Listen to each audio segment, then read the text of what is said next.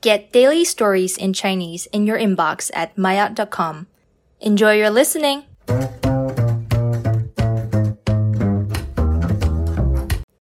玛雅终极保持沉默计划。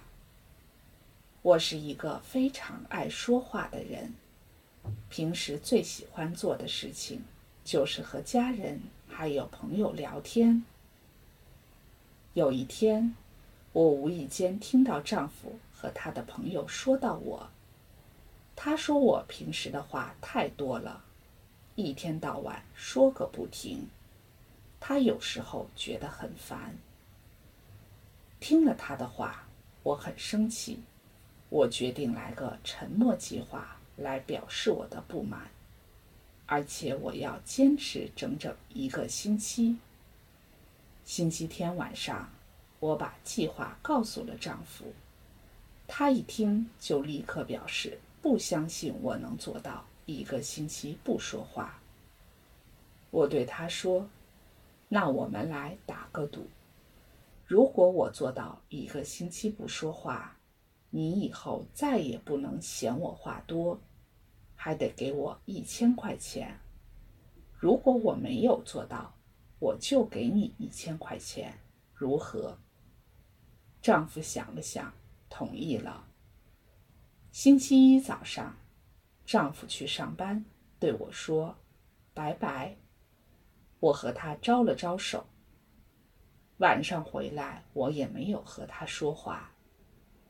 星期二，我去超市买东西，超市的售货员对我说：“您好，我们今天有很多东西打折，您要看看吗？”我对他友好的笑了笑。星期三，我在家门口碰到邻居，他热情地对我说：“今天天气真好。”我和他点了点头，笑着表示同意他的说法。星期四，丈夫对我说：“你今晚给你妈打个电话，她白天给你打电话，你没有接。”我写了一张纸条给丈夫，让他帮我打。丈夫给我妈打过去电话，和她解释了我不能打电话的原因。电话那边传来了很大的笑声。星期五，我感冒了，本来想去医院看病，但又一想，去了医院我怎么和医生说话？后来我决定就到药店买点药。我把要买的药写在手机上，给药店的店员看。他奇怪的看了我一眼，还是把药卖给了我。周六，丈夫的心情开始变坏，他看起来很烦躁。我们一整天都是发短信交流。星期天。我们到我婆婆家里吃饭，大家都很照顾我，给我夹菜，好像我是个孩子一样。临走的时候，我听到婆婆对我丈夫说：“以后不许嫌你老婆说话多，关心你、信任你才会和你说话。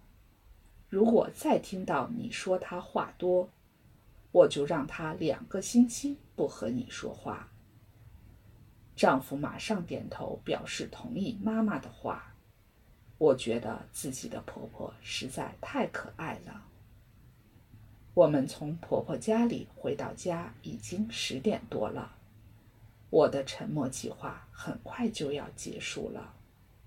我开始想，我的第一句话该说什么呢？想了半天也没想出来。丈夫很快睡着了。我看电视看到十一点五十九分。